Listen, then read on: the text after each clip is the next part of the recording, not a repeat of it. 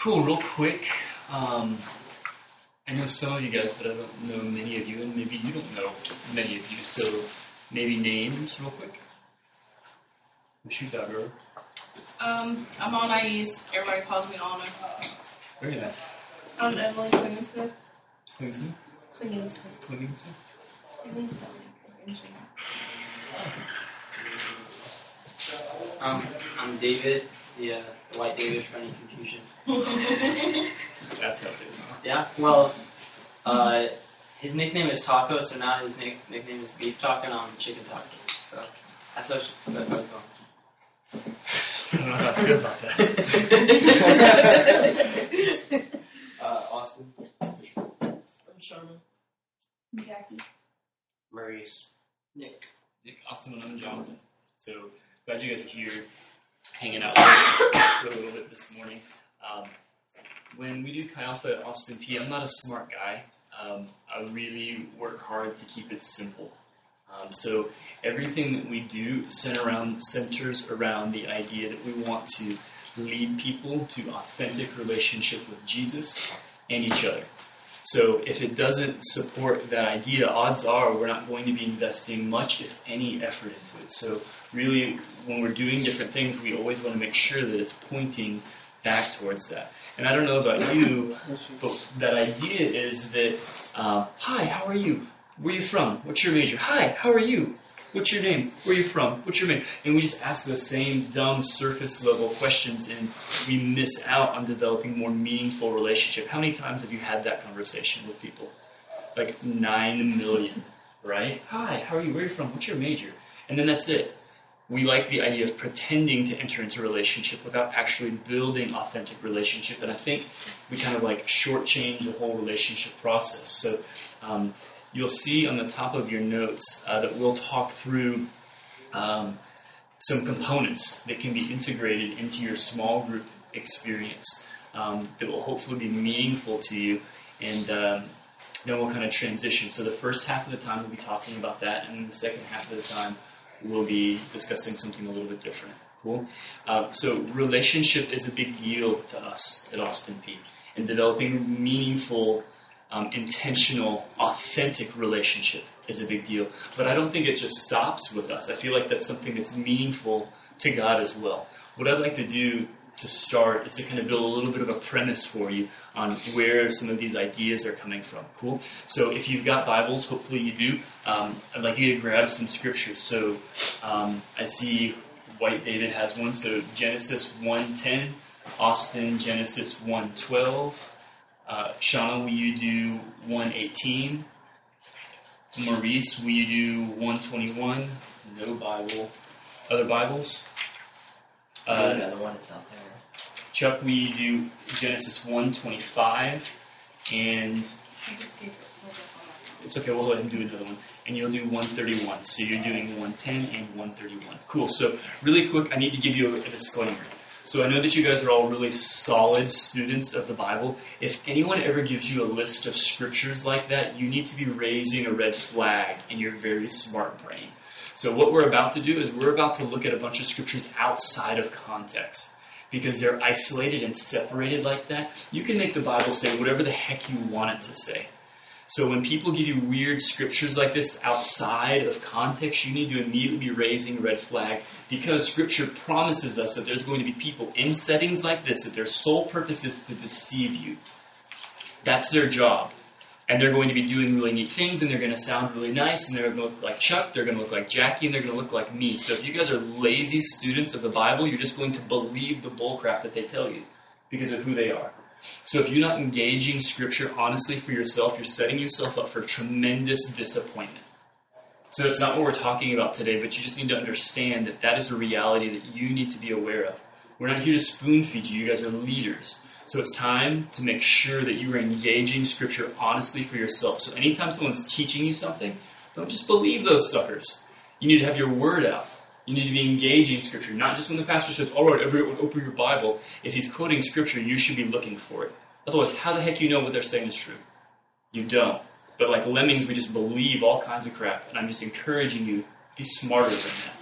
So the reason that I've broken the scripture up like this is we just don't have time to read the whole first chapter of Genesis. So I'm doing a bit of a preview for you of a point that I'd like to make. So by summarizing these points, we'll get. So every time somebody does this, it's not always bad, but I'm just cautioning cautioning you that it should raise a red flag in your mind. All right, why aren't we reading the whole thing? Okay, so that's a freebie, and that doesn't have anything to do with what we're talking about. But I just need you to understand that because that's valuable. All right, cool. Hit us with the first one. So each person is going to read their one verse, and then I'm going to ask a question. And I think you guys are going to pick up on a theme really quick. So go for it. And God called the dry land earth, and the gathering together of the waters he called seas. And God saw that it was good. So what's the pronouncement God makes over the stuff that was created? Good. Good. Go. The earth brought forth vegetation, plants yielding and according to their own kinds, and trees bearing fruit in which is their seed, each according to its kind, and God saw, God saw, saw that it was good. What was the pronouncement? Good. Got it. Perfect. To rule over the day and over the night, and to separate the light from the darkness, and God saw that it was good. Pronouncement. Good. Okay. You're gonna see the trend. Hit us. And God created great whales and every living creature that moveth, which the waters brought forth abundantly after their kind, and every winged fowl after his kind. And God saw that it was good. It was good. Good. Fantastic. Chuck's got one. 31, Yes, sir. 20, 25 or 31? 25.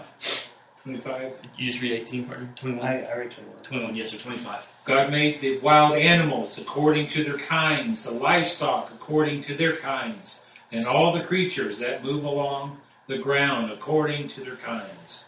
And God saw that it was good. Cool. You catching it? The pronouncement was. It's good. Yeah. Good. Hit the last one first, Dave.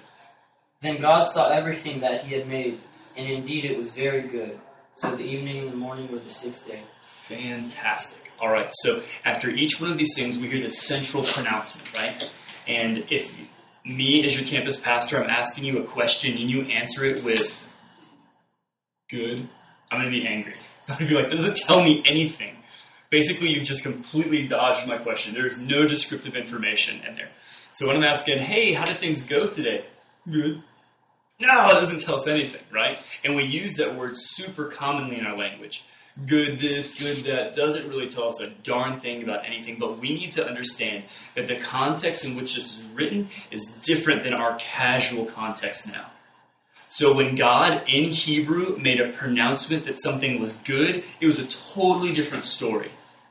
When God pronounced each one of these, however many verses, was good, what he was actually saying in Hebrew is this is complete.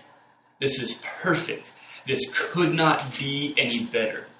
A little bit different than our pronouncement of good, right? So over each one of these things, God might as well have been, been saying, it's perfect. There's no way this can be improved upon.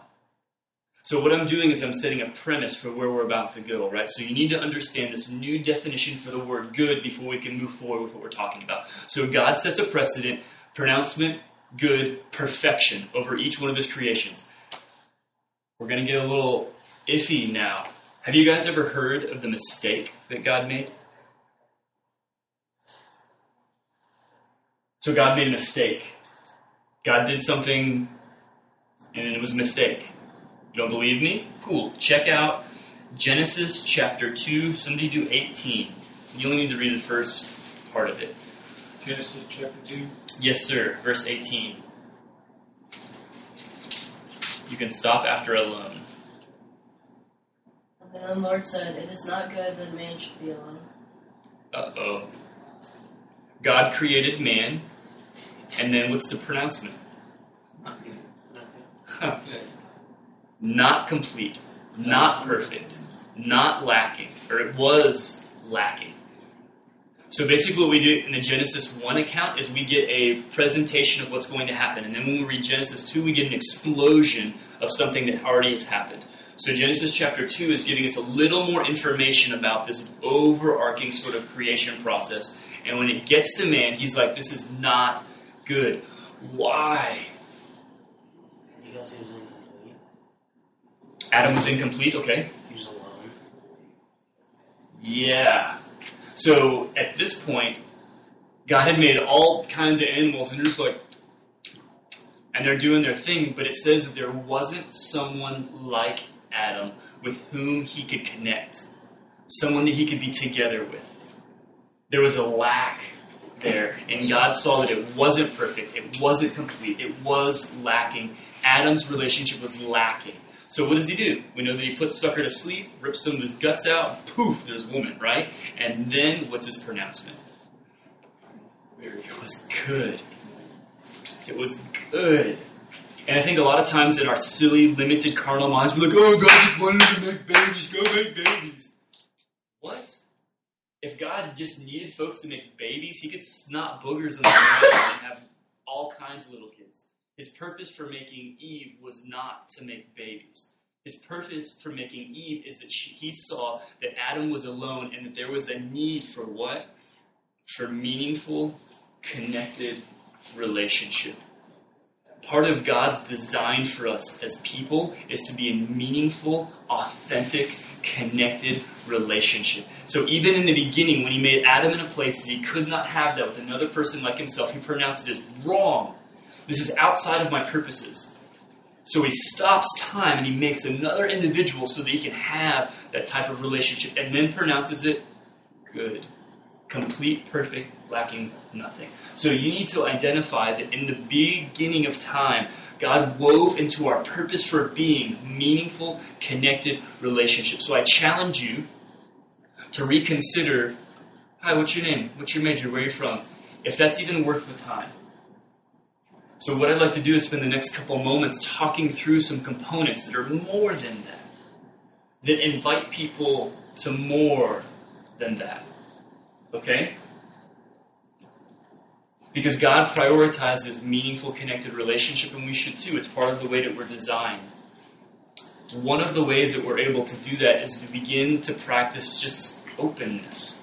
And I'm not sure how your campus pastors define it, but I would define it as trusting God enough to expose the pretty, the ugly, and the messy of our lives to others in order to grow meaningful relationship.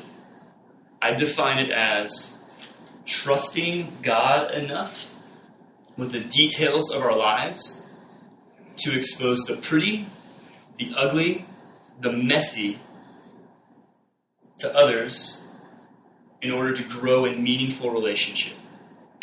I can email you my notes after we're done if you're missing stuff. So basically, we've got to trust Jesus enough that we can expose in parts of our heart to other people. I'm not saying get on a megaphone, stand on a street corner, and blab your crap to every stranger. But when you're making investment in developing meaningful relationship in somebody's life, that should be happening. Can I challenge you guys to practice that? Now? I'll go first. So, um, 60 seconds or less, what I'd like you to do is to share something meaningful from your life that's impacted who you are today. Okay? So, um, I was in fourth grade, and I lived in Florida, and we lived on a block. So, house, house, house, house, house, lots of houses. And my best friend's name was Zach.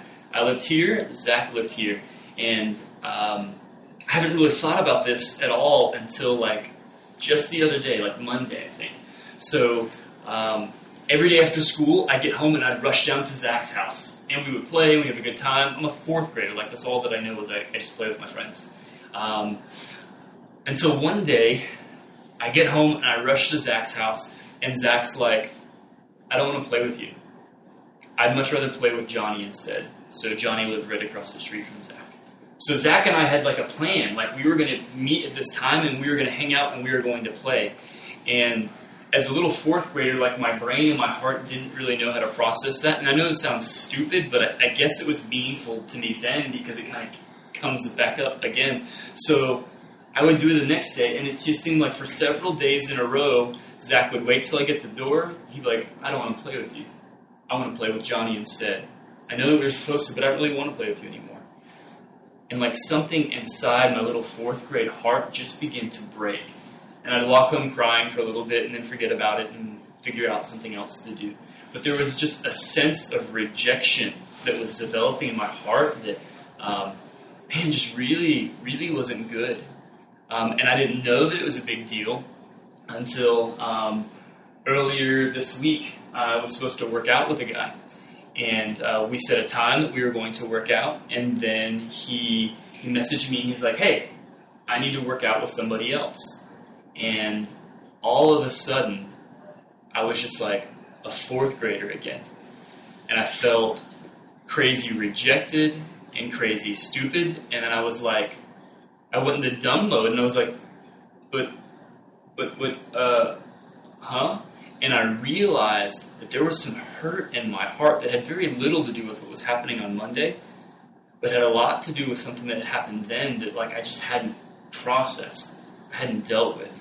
And it really challenged me to bring my heart to my father and just say, Dad, are there other areas of hurt in me? Are there other areas, are there things in me that have not healed all the way that you don't want me to carry around? And man, it just made me so happy that I could take my heart to my dad like that. And it was a silly little fourth grader, who cares? But something happened there.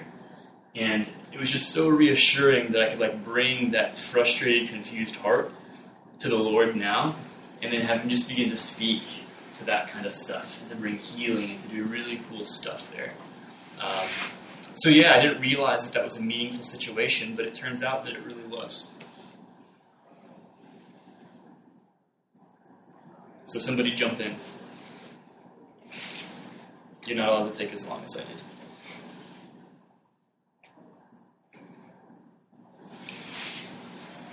Just going back through my childhood, I remember there was one day that I don't remember if I was invited over, if I invited myself over. I used to have a whole bunch of friends hang out in the neighborhood, and they all moved away one at a time.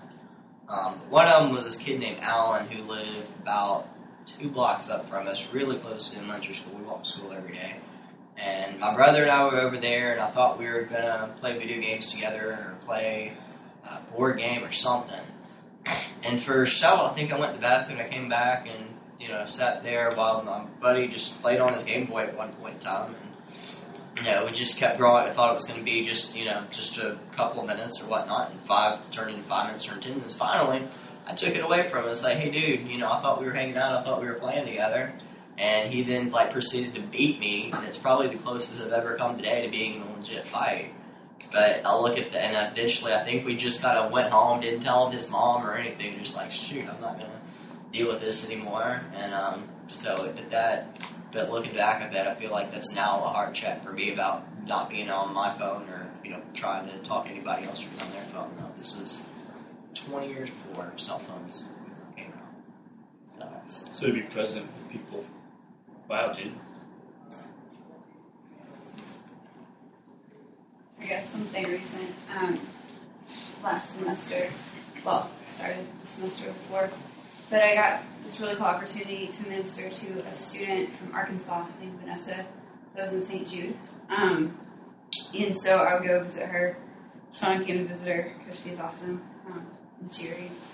Like we go visit her, and, and I built this relationship with her. Go there every week, you know, talk with her. She was a new believer, like so on fire, super cool, loved to worship. So we'd like sing with her, remember that? and stuff. And um, then like at the beginning of fall semester this year, um, like nobody even called us on Facebook like that she passed away. And I think for me, like I had never ever considered that God wouldn't heal her. Like she was strong, she was healthy. And um, the crazy thing is like she was all cured of cancer, and it was like a secondary infection that came in and just like that. Um, but I think it was like incredibly testing on my faith because I tried to just keep going since the beginning of semesters and like gotta like do our outreaches and start Chi Alpha. And um, finally, just hit a place that the Lord was like, "You've got to stop." Like I just like I stopped everything. He's like, "You got to deal with this. You got to talk to me," because I was just kind of like mad at him because I didn't want that to happen, obviously. Um, but then like she's in a better place and cancer free. Um, so I'm like, why do I get to be mad? Um, but I did, like I did, and I think it was incredible because it really ended up strengthening my faith, and it really ended up deepening some, deepening some relationships. Like I have a really good friend I run with. Her husband's a doctor at St. Jude in end of care or end of life care, and so like I went to their house and like hung out with him, And I don't know what I expected, but I walked away from that being like, I want to have faith like that dude. Because he sees children die like multiple times a day, every day, often. And he's like, it's always sad. I always pray for God to heal him. But there was something so strong about his faith. Um, just that he's like, and God will. And sometimes he does. Um, his particular field, like there's a, a zero, um, like recovery. So like, so that's how he ended up in end of life care. But he's like, so he's never seen God heal one of his particular visions yet.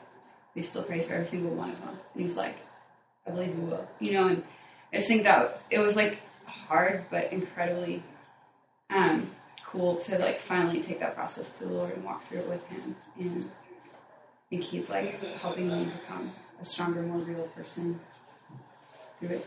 That's good. Thanks for sharing that.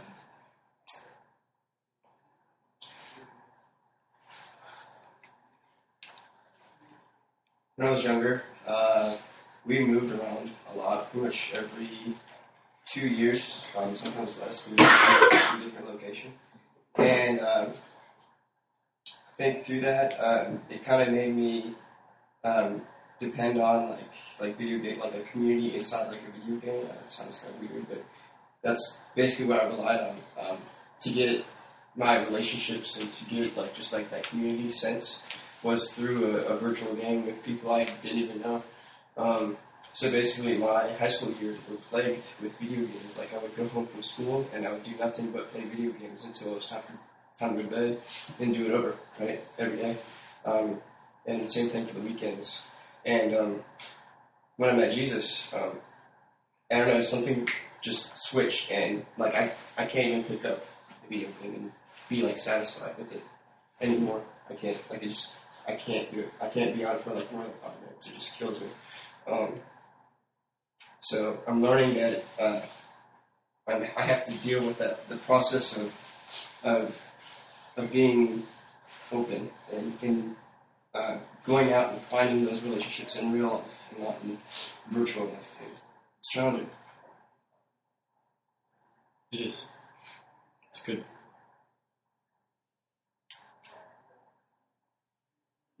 My brother is um, five years younger than me, and he is autistic, but he's on the lower end of the spectrum, so you can't tell by looking at him. But when when we were little, I never really understood. He just kind of sat and played with his trucks. But he did this weird thing where he had his book open. He would put the truck over the book and back over, and he would turn the page, and he would do that for hours and hours, and he would always have everything straight and nitpicky. And then um, my parents had tests on, and they figured it out. And so he started school, and I started getting a little bit annoyed because my parents would always like pay more attention to him, but I didn't understand it back then. And then I realized that I started actually hanging out with him more than I realized he needs people because he doesn't talk to anybody at school, and that's just how he is. He doesn't know how to socially talk to people, and now um, he's in eighth grade, and he did the talent show, and he sang, and he can't sing, like tone deaf, all that stuff. But he got a standing ovation, and was the only person to get a standing ovation, and it was the best feeling ever. And it's just taught me a lot of patience and like how to to understand to be open to everybody, no matter what they're like. And um, I just wish that people wouldn't look at him different. It's, it's hard for me to think of that, especially with school when he's supposed to have special like curriculums because he can't focus there like everybody can. So, and some teachers don't help him, and some kids make fun of him, especially middle school. It's tough, and I worry about him a lot.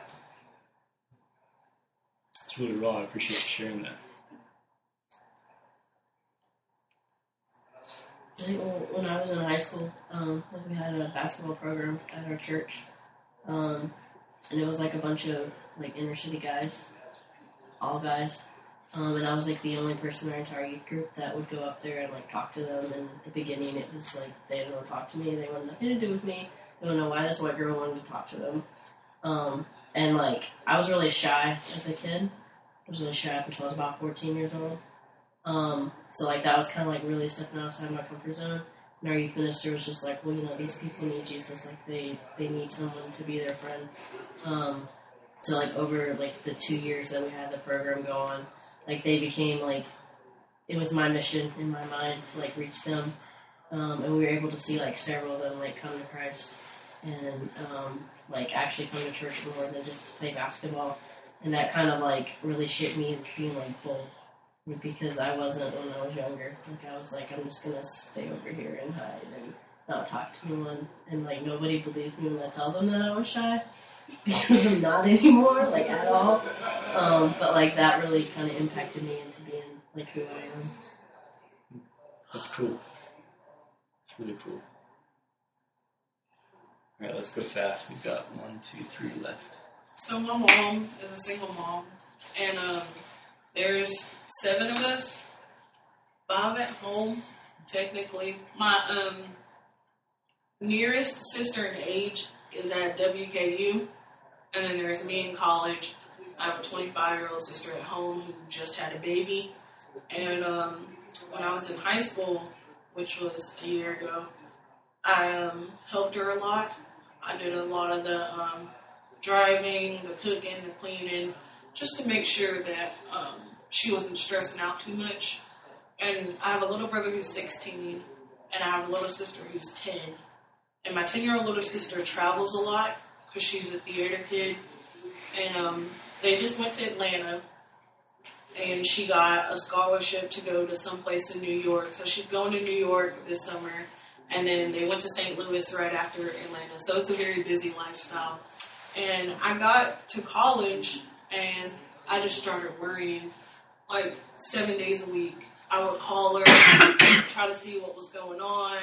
If anything was wrong, then it would just take over my entire day. Like just worrying about her and what she was doing. Because my 25 year old sister doesn't help, and uh, my mom is raising her baby. So um, I was watching this play. It was actually a Madea play, and um, I was watching it yesterday before we came here, and Madea was like, um, she in a retirement home, and there was this woman there who didn't talk. She was in the early stages of Alzheimer's, and her daughter came in every day and sat with her for eight, nine, ten hours a day. And so Madea was like, Why are you sitting with this selfish woman? And the daughter's like, No, she's not selfish. She gave of herself to everybody. And it just reminded me of my mom. I was like, That's my mom. And then Madea was like, Well, if she's not selfish, why are you sitting here? Because she would never want you to spend the bulk of your days in here worried about her. You know, you have a husband, you have kids that you have to worry about, you have things to do that she would want you to do, and she wouldn't want you to neglect them being in here with you. And that just hit me hard because I was like, I mean, I have things. I have friends up here. Um, I have schoolwork and stuff. I'm trying to get a job, trying to buy a car, or trying to fix my car. So it's just, you know, a lot of stuff that I should be worrying about. And so it just, you know, I feel like that was God speaking through a Madea play of all Yeah, things. yeah. And just telling me, you know, be still, understand that I got this. Yeah. We love our families, but Yeah, the Lord doesn't want us to be anxious about it. yeah. That's good.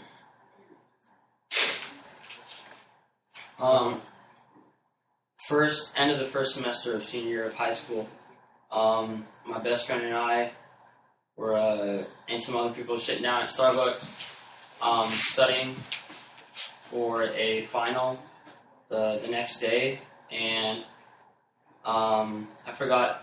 Well, I, mean, I didn't forget, but like I don't have time to explain everything. But he he told me he was gay, and that was just like the craziest thing because we were we were best friends at the time, and it was it really just shook my world. Like like has like everything in my life been a lie? Have I been like deceived like this often? And like I I didn't forgive him for a couple of days, and like I was I was not who I should have been. I was I was so out of my my normal personality, and I was I was just so depressed and I had so much anxiety. But like, I, I mean, it was really like my crucible, I guess, because, um, you know, I, I started to think like, was he trying to use me? Was he you know, trying to do something, but, but like, I don't know. I just, I guess, I was just so out of my personality for the few weeks, and then God told me like, hey, you know what you have to do. You know, it's it's not that bad. You know, so so I just really went through a hard time then, but God pulled me out of it, all for the better. That's cool, man. Good stretching. For sure. What you got, Maurice?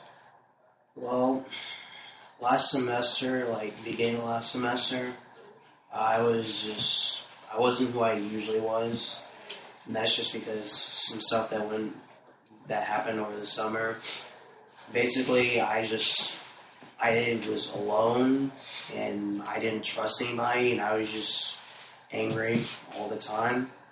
So like when I came to UT, like I didn't like I would talk to people and everything. I would try to talk to people, but I wouldn't let them see like who I really was at first, just because I was afraid of getting hurt again. and then went to Chi Alpha, and then that's taught me to be like more open, to be more transparent with people, even if it means running the risk of getting hurt again. Then at least I know, at least I know it wasn't my fault, it wasn't my doing because I was transparent. That's good, dude. God of forgiveness. Can you tell how this group feels different now than it did 10 minutes ago? 10 minutes of sharing your life, and suddenly the whole atmosphere, the whole foundation for the relationships are different. And it's not because we just had like a Jerry Springer moment where you kind of cried about stuff, but because we are designed in our purpose to have meaningful life connection with each other. And you guys just took a step of vulnerability and you did that. You shared some stuff about you, and you can sense the presence of the Holy Spirit in a different way now. And I'm a big believer that when we step in line with God's purposes, like we don't have to ask Him to be there because He lives in the midst of His purposes. And we said that part of His purpose is that we have authentic, meaningful, connected relationships. So if openness is something that you'll practice in your small groups, then you are instantaneously transporting them from just a social group where you're trying to beg people to participate to a place where life is being given, where people are connecting. And there's another way that you can make life investment in somebody, and I love it. Um, have you ever guys have you guys heard the word affirmation before? I know some Peay folks and some Memphis folks. What's a good definition for affirmation?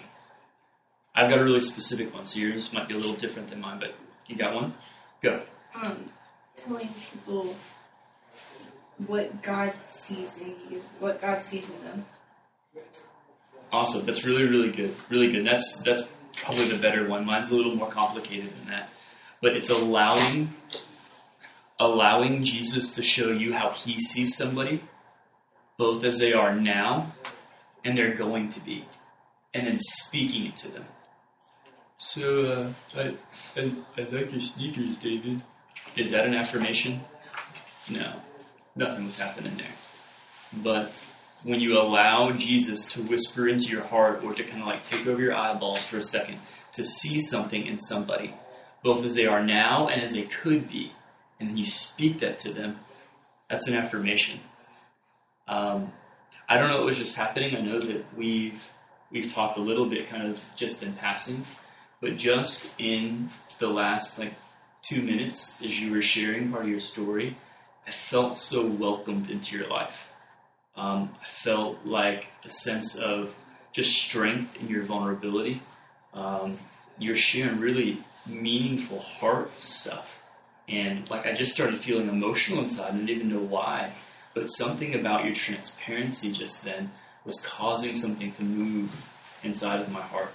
And I would just affirm that that may feel like a moment where you're you're very weak and you're very vulnerable, but I just I see Jesus using that as a crazy strength in you an opportunity to to draw people to something more, to point to something bigger than you. Um, and whether they get the substance of your story or not, I believe that there's something supernatural happening as you share and you're vulnerable like that. So I would just I'd encourage you to allow that to be a part of the way that you lead and the way that you disciple other people because uh, it may feel like brokenness to you, but brokenness in the kingdom is turned on its head and it's crazy courageous strength. So it's just exciting to see that in you. So it's an affirmation. So what I'd like to do for the next couple minutes is just play tag. So I've just tagged you, so then you affirm somebody else, and then they'll affirm somebody else. And what I'd like to do is, um, there I've got a couple of Jonathan rules when it comes to affirmations. So the first one is it's never appropriate while people are being affirmed to go, "Aww." What kind of crap is that? Like when you're speaking what God sees over somebody, it's not a puppy, okay? So um, the second rule is the only response that you're allowed to have to an affirmation is thank you. That's it. Cool. Um, so you'll affirm someone that hasn't been affirmed until everyone's been affirmed. And I'd prefer, if possible, if you did not affirm someone from your campus. Go. That would be a problem. Um, so I've known you for like a year now, and I feel like I could literally talk to you about anything. Like I've seen you three times in my entire life, and like whenever I know we get together, we're gonna get together. Like you text me, you're like, "Oh, we're gonna hang out," and I'm so excited to see you. And I feel like, like 50 years from now, if I ever need anything, I'll just be like, "Nick, what's up?" And you'll be like, "Hey." And so, like, you're just available to me, and that's super awesome of you. And I feel like we're really gonna be friends forever, even if it is just, you know, three, four, six hours away from each other. Like, we can still have like an authentic friendship. That's good. So, David, I've known for two days now, and it's fun to uh, play Mafia with you and whatnot, but I really just have this sense of godly humor about you. Um, you know, you have a very specific way of navigating your humor that it might turn somewhat racial that is appropriate, but just as overall, it's it's a way to know that these are all God's people, red, yellow, black, and white, and all His children. But just the way you played off the, the two Davids thing and just incorporate everybody, and it was completely weird, but good and the good, godly kind of Chi Alpha weird. When you just came up to me when I was talking to mom last night, it's like, "Hey, I'm David. I hope we officially met." Now I'm at Midnight Run, but it's never too late to make a friend and see these people out here and start a conversation. So, thank you. Thanks. Uh, Austin, I've, I've known since Insomnia, and I I always saw him as a more respectable, uh, kind of keep to himself kind of guy. And I guess like when when you shared about like your like you were addicted to video games, I realized like wow, like he uh, you know, he goes through what we all all go through, and like he's um, I guess like, I mean that's a really big turnaround from playing video games like all the time to not being, you know, not being able to, you know, stay on one for like five minutes. Like, uh, that's such a strong story of just like turning around something that you just used to swallow your time with, you know, and now you have, um, like all the more time to do different stuff. Because like, um, with RK Alpha in Cookeville, with the leadership thing, uh, a month from tomorrow ago, they told us like, hey, everybody, starting right now, media fast, and it's just like been such a struggle. I mean, it was at the beginning because it's like, okay, can't check Snapchat, can't check Instagram, no playing video games, you know, and it's like, like you don't even have to. I mean, it got better towards the end, you know, because you get used to it. Like you don't even have to worry about like just being uh being want, wanting to play video games or do something just to gobble up your time, you know. So that's a that's even more respectful. That's good. uh, Maurice. Uh, so I mentioned you last night, I think. Uh, and it's kind of cool, like what you shared earlier, kind of goes with like. So we were walking over to the bathroom, right? and um, the whole entire time it just felt just it was like comfortable, like it was just like easy, easy talking to you, like really just normal, really comfortable and very welcoming, and um, and I think it just makes sense to what you were sharing earlier with like your openness and stuff. Like it just felt right in line with what you were saying and, and what your character was like last night. Um, so I'm going to encourage you, like, yeah, keep up that openness, like, and, and God's going to use that, and it's going to grow. It's going to be awesome. Thanks. Um, In the interest of time, let's skip Jackie and Chuck. So let's hit Shauna and tell me one more time. Anna. Anna. Shauna and Anna. So, Shauna, I think it's actually awesome how you went from being this shy girl, like you shared with us, to being this outgoing, awesome, willing to talk to just about anybody if they talk to you kind of person. I think that's really cool because I was similar before. Like I was like shy, didn't really talk to anyone. And, yeah, I think that's awesome.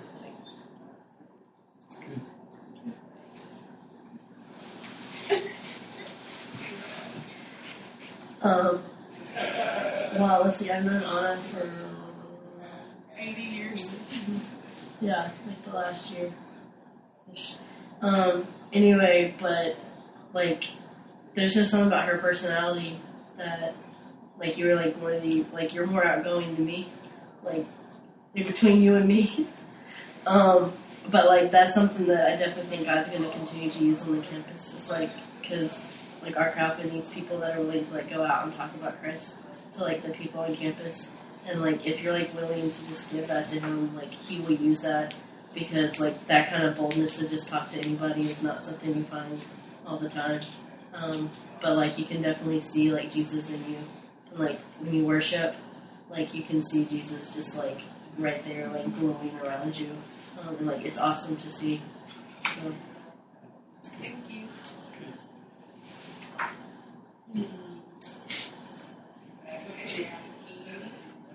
What I was going to skip. That's fine. You can get Jackie. Um, Jackie, I just love when you worship. Like, I know everybody thinks, oh, Jackie's a worship leader, so of course she's supposed to worship amazingly, but I came from a place where, you know, not every worship leader worshiped amazingly, or not every worship leader, like, with you, you can tell it's anointed worship. With other people, they were going through the motions.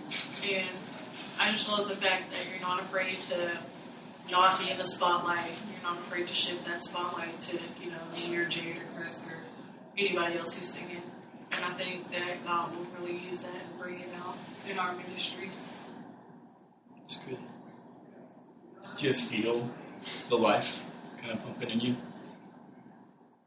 Did any of you guys receive an affirmation that was meaningful? Pretty cool, right?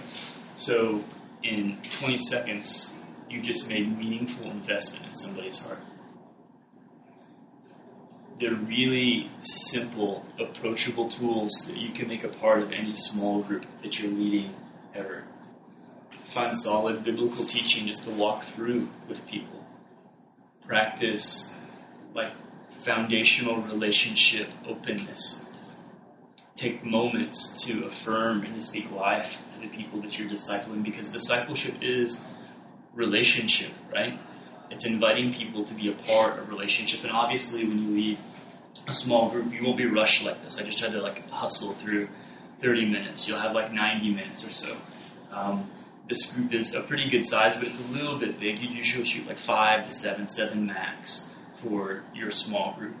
And there's a million other things. Like sometimes for dudes, especially, it's hard to have this kind of conversation for 90 minutes. So finding something kind of fun that you can kind of add into that in addition to whatever. But I, I'm just trying to help you see the value of leading a small group and discipling through small groups, and that you can make um, crazy, intentional, authentic relationship building investment in people if if you're willing to kind of walk through that. So I need to pause that and just tell you that that last 30 minutes or however long you've been here, that's not the actual purpose of the talk. What I've actually wanted to talk to you guys about this whole time is HCV. You may see it at the top of the thing. So basically, what I've been doing with you this whole time is vision casting. Vision casting for the value of small groups. So for the remainder of the time, the most important part of what we're doing is I wanted to teach you guys how to vision cast. But before I did that, I wanted to take a couple minutes and show it to you. So, over the last couple minutes, what have I been asking you to value? Relationship, openness. Good, good, perfect. Those components of a small group. Um, and I think one of the things that my small group leaders with at Austin Peay struggle with the most is how to effectively vision cast. And if I was to give you a definition for vision casting, really simply, it would be inviting someone to value something. There's not a spot. On the bottom of the page, you'll th- see three V's. So what I'm going to do is talk really fast about an overview of vision casting, and then I'm going to come back and give you something to take home with you, those three V's. But if you need to think about what is vision casting, you're inviting someone to value something. And oftentimes, vision casting is something that you're doing for something that people don't know anything about. Often, when you're vision casting, is you're you're trying to lead people to a place that you know is desperately valuable, but they don't even know exists. That's kind of how discipleship works, right? You have this connected, meaningful relationship with Jesus, and you're trying to move people to that connected, meaningful relationship. Oftentimes, they have no freaking idea what that actually is or how that works, right? So, vision casting is a critical tool that you can use as you are discipling other people, and basically, you are helping them to value something that they don't already value. And it's fantastic when you're considering, like, man, I want to go, I want my people to be a part of my small group, or I want people to go on a fall break trip, or a spring break missions trip, or whatever.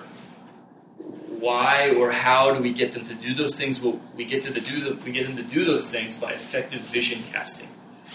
So basically, what happens is vision casting starts months before you ever give anybody an invitation to participate in anything. The first step of vision casting it starts with you. You make a decision to value it.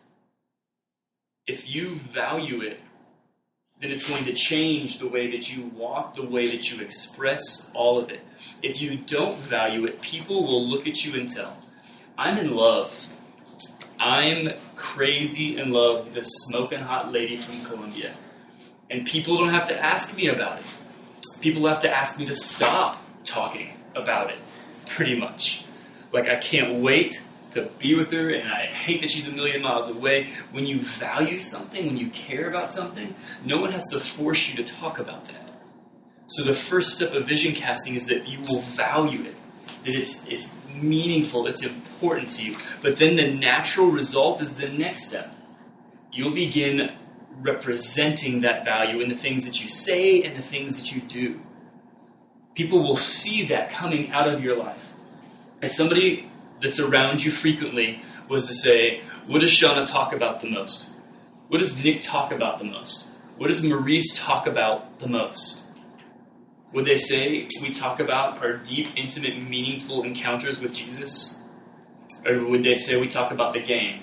Or we talk about lunch? Or we talk about some girl or some guy? Because the things that are flowing out of us are the things that we value. And if we want people to be a part of spring break mission trips, if we want them to be a part of our small group, then we need to value it ourselves. And if we're valuing it, we're talking to people long before we ever invite them to be a part of it. Oh my gosh, small group was so good. Man, it was good. Monday, Tuesday, Wednesday, Thursday night worship was fantastic. Like I just felt like Jesus was so close. I came and I was like a feeling just funky that day, and I left so challenged, so encouraged. So the natural result of valuing something is that it comes out of you. And the last part is its invitation time. But you know the reality of vision casting? People are making decisions how they're going to respond to your invitation months before you deliver it. You ever considered that? People are deciding by the context of your relationship with them if they're going to go or do or respond to the things that you ask them to. They decide that months before you ever actually invite them to do a darn thing. But oftentimes, we don't make that type of investment. We don't share the things that we value, and we just are like salesmen. Hey, why don't you buy my vacuum cleaner? Why don't you buy my vacuum cleaner? Why don't you? How dumb is that? But when we are constantly expressing and sharing and radiating the things that we value, when it comes time to invite somebody to value that also, like they're already on board. They've already heard and seen it represented in your life. Let me condense all of those into three simple B's. The first B is you believe it. The first step of vision casting is that you believe it deep down inside that this is life changing. And until you do that, you don't have any right to be inviting anybody to do anything. Don't. Because it's just going to look fake, it's going to be a copycat, and it's not. It's not real. First step of vision casting is you need to believe it. All right? What is blood in your body? What's the purpose of blood? Sustain life, take oxygen. Good, good. What is blood actually? Cells. Cells running around inside of you, moving, all that stuff, right? Blood is like like the essence of who you are on a biological level. Like it's what's inside your bones, it's in your veins. The second step of vision casting is you need to believe it.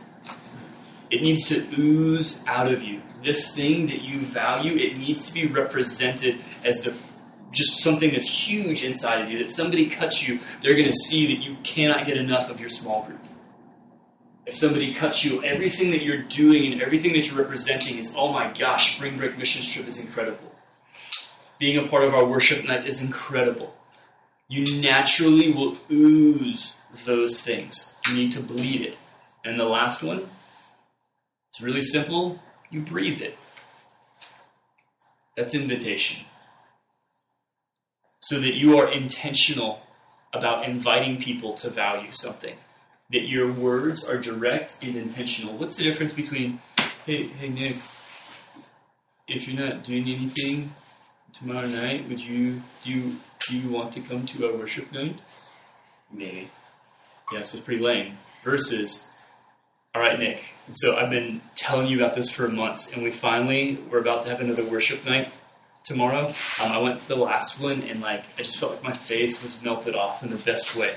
Like, I left so pumped, so excited. Dude, you've got to be here. It will change your life. Is there any way that you can move stuff around to be there? I'm considering. You see the difference in those invitations? Oftentimes, we're asking people, Do you want to? Instead of telling them, This is something you cannot miss out on. If you just had a, a salesperson walk up to you, Would you, would you like this? No one says that but they're very direct and they're letting you know how important they've already been sharing. You've already seen the ads, you've already done all of that. So when you breathe it, the words that you use I yell at my core leaders. I'm like, so have you been inviting people to come? And you go, well, I asked them if they wanted to come. I'm like, no! You don't ask them if they want to. You tell them this is something life changing. You'll fight for this for them discipleship, the root word is discipline. So when you are doing discipleship, in fact, you are imposing order upon disorder in the mind, the body, and the spirit. That's what discipleship is. Have you ever heard parents be like, Do you want a spanking? Have you ever once heard a little kid be like, Yes? Never. No one ever says that. Jackie said that, but most people don't. um, so most people aren't like, yes, I want you to discipline me. Yes, I want you to, to disciple me. So your invitation, your breathing of vision is not a request. You are directing them to value something. I'm not saying like get a chainsaw out and start removing pieces of their body if they don't. I'm just saying, just make it real a little bit. but you believe it. It's deep down inside you. You bleed it it naturally is coming out in the things that you say and you do, and then you breathe it. You get a chainsaw and you compel them to come. That's what she would do. Cool? I challenge you guys to not just casually go through life, but to live life with intentionality, making meaningful investment in people's lives through those small group components but learn to vision cast. And if you'll do it well now, that'll be a skill, a tool that you will use effectively for the rest of your life. Helping people to value things that they don't even know exist is a huge kingdom principle. and it's one that people, for the most part, suck at.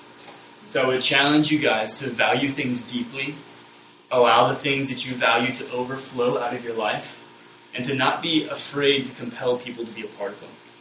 Cool? Awesome.